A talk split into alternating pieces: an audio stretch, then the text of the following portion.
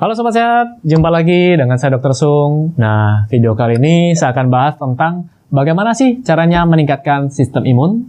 Tonton video ini sampai selesai.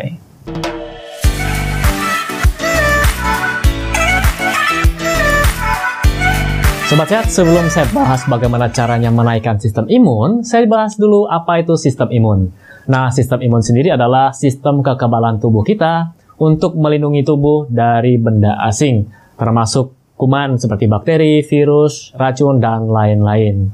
Nah, kemudian ada juga namanya respon imun. Jadi respon uh, sistem imun kita terhadap benda asing tadi, ya.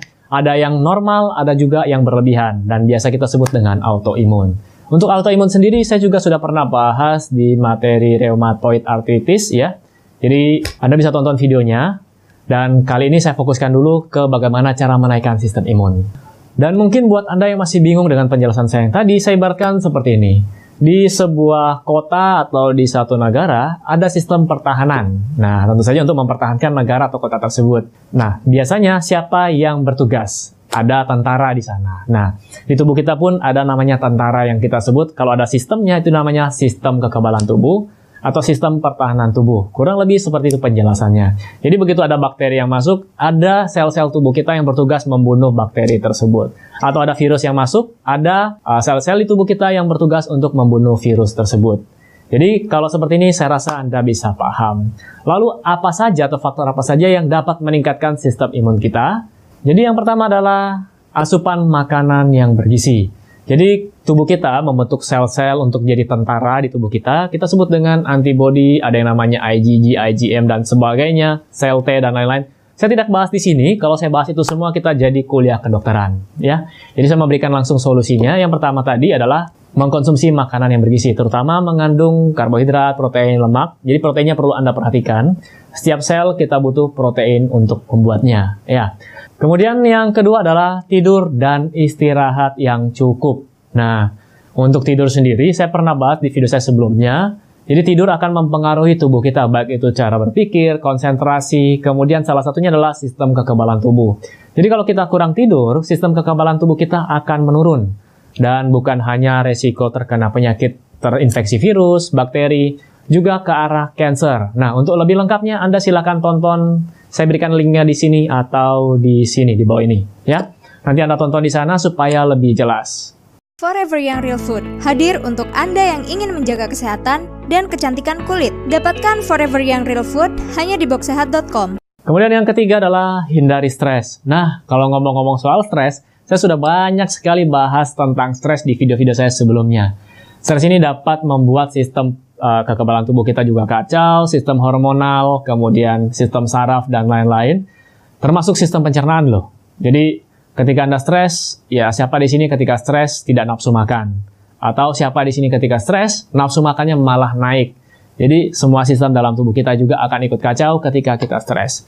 Loh dok, kan kita hidup butuh tantangan. Ya, kalau stresnya sewajarnya dan Anda bisa manajemen stres Anda itu bagus. Jadi bukan berarti Anda tidak boleh stres sama sekali, bukan seperti itu. Ya, Anda perlu mengelola stres Anda. Kemudian yang selanjutnya adalah rutin olahraga. Nah, mereka-mereka yang rutin olahraga mempunyai fisik, mempunyai daya tahan tubuh lebih baik dibandingkan mereka yang mager, malas gerak. Jadi hanya tiduran, hanya duduk aja main komputer, main HP ya. Jadi mereka yang punya aktivitas fisik rutin berolahraga minimal seminggu 3 sampai 4 kali Anda bisa lakukan kalau tanya berapa lama, ya tergantung waktu Anda. Jadi saya sarankan sih buat Anda ya yang secara umum Anda bisa lakukan jalan cepat sekitar 45 menit sampai 1 jam.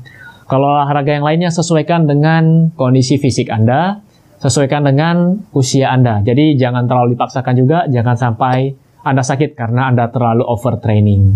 Selanjutnya, hindari rokok dan alkohol. Kalau ini saya rasanya sudah tidak perlu jelasin panjang lebar, Anda semua sudah tahu. Kemudian, bersihkan gigi Anda. Nah, gigi ini perlu Anda bersihkan minimal dua kali sehari. Ya, yang itu yang saya anjurkan. Anda boleh konsultasi dengan dokter gigi Anda. Apalagi kalau Anda punya masalah gigi sensitif, bolong. Nah, buat Anda yang punya gigi yang bolong, segera ditambal atau lakukan konsultasi ke dokter gigi Anda. Karena pada saat gigi Anda bolong, ini akan mudah sekali tersimpan sisa-sisa makanan dan ini menjadi sarang bagi bakteri. Nah, nanti arah-arahnya akan menjadi sinusitis, kemudian abses, ya.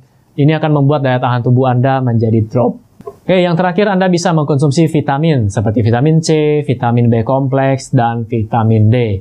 Nah, vitamin C sendiri Anda bisa dapatkan di sayur-sayuran dan buah-buahan yang segar. Kemudian vitamin B kompleks juga, kalau perlu Anda bisa tambahkan dari suplemen silahkan. Dan vitamin D. Nah, kalau vitamin D Anda bisa dapatkan gratis. Asal Anda mau sedikit berkorban. Ya, bukan berkorban ya. Anda keluar jalan-jalan sebentar terkena sinar matahari, jangan gunakan sunblock untuk dapatkan vitamin D-nya. Oke, itu saja yang bisa saya berikan pada video kali ini dan semoga informasi ini dapat bermanfaat. Seperti biasa, buat Anda yang sedang mencari produk-produk yang mendukung gaya hidup sehat, silakan kunjungi boxsehat.com.